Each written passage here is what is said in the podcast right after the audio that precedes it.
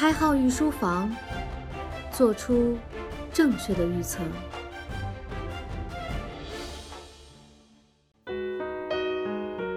各位御书房的听官们，大家好，我是开号。今天节目一播放，您就发现有不对劲的地方了吧？很显然，我们第二季的思考快与慢结束了。无论你喜不喜欢，我们依然用一种比较惊悚和阴暗的感觉阐述了一些心理学的知识。虽然我一直在笑场哈，所以为了避免第三季我录音费力，我们调整回来开号本来有的样貌，来给大家继续解读思考快与慢。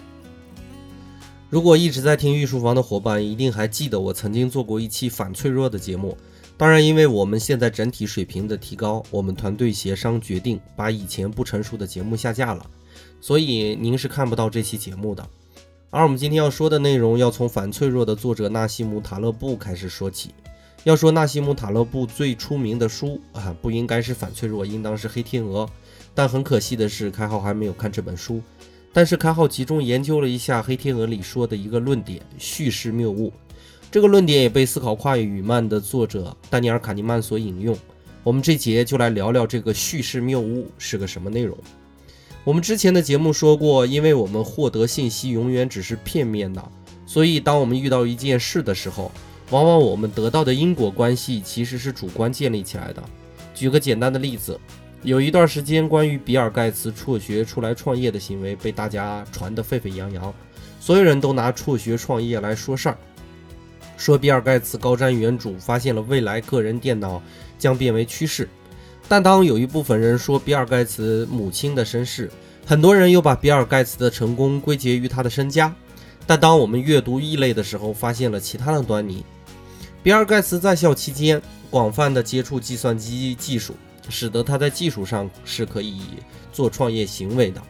加之个人的遭遇呢，甚至自己的过往身家。以及某些特殊的导火索，致使微软的诞生，其中所有的因素都是密不可分的。这也很好的说明为什么成功学无法适用于每一个人，而成功仅仅是可以在特定情况下出现的现象。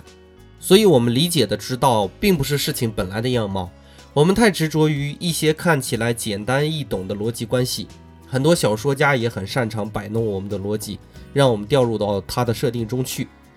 请听下面一段摘自《黑天鹅》的文字，读一读这句话：国王死了，王后也死了，同国王死了，接着王后死于悲伤比较一下。小说家 E.M. 福斯特所做的这个练习，说明了信息的简单罗列与情节的差别。但是注意一个关键：虽然我们在第二句话中增加了信息，但实际上减少了整体复杂性。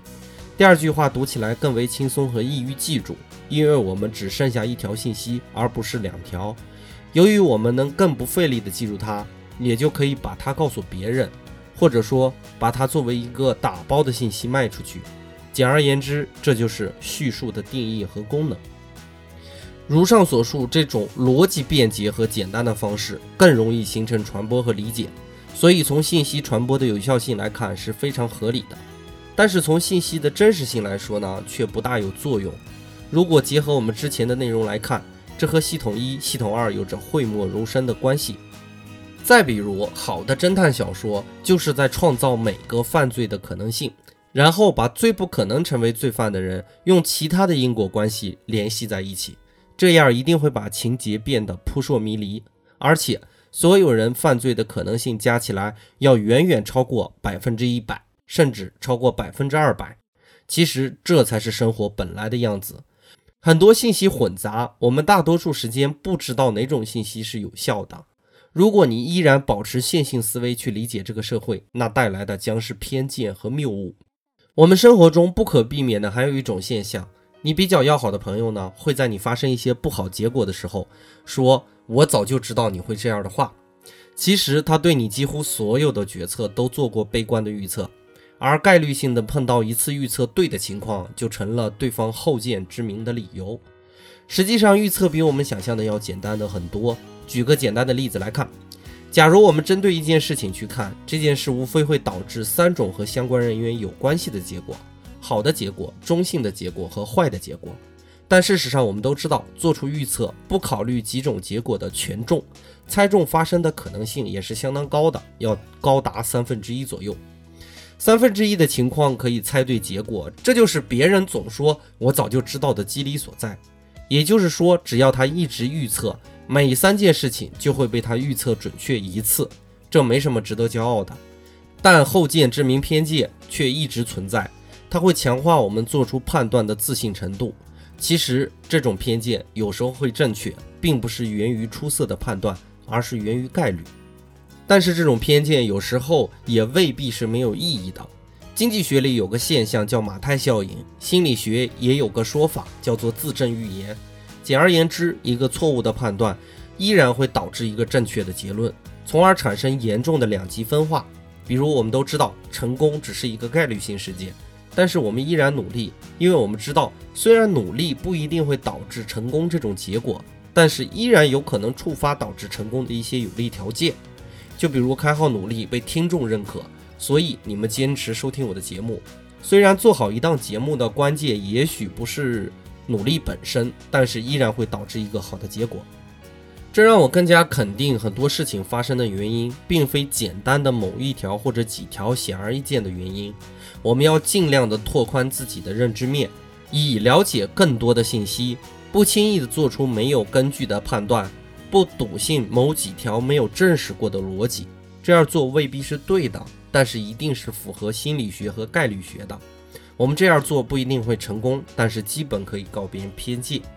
再比如我们的思考快与慢，其实解释的很多很多生活中的心理学现象，但是在很多其他的平台呢，收效不怎么好。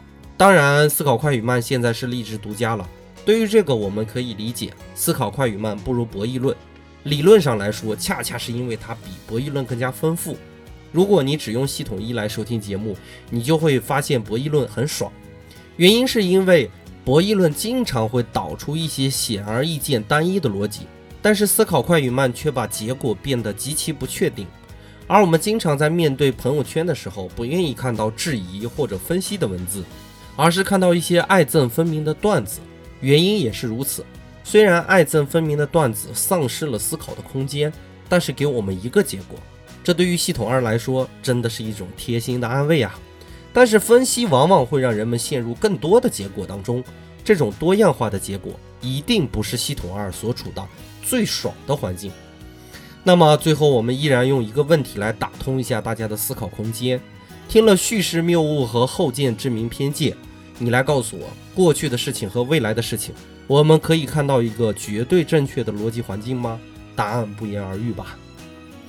本节的节目就播讲到这里。今天因为感冒了，鼻音有些重，还请各位听官多多担待。感谢大家宝贵的时间，我们下节再见。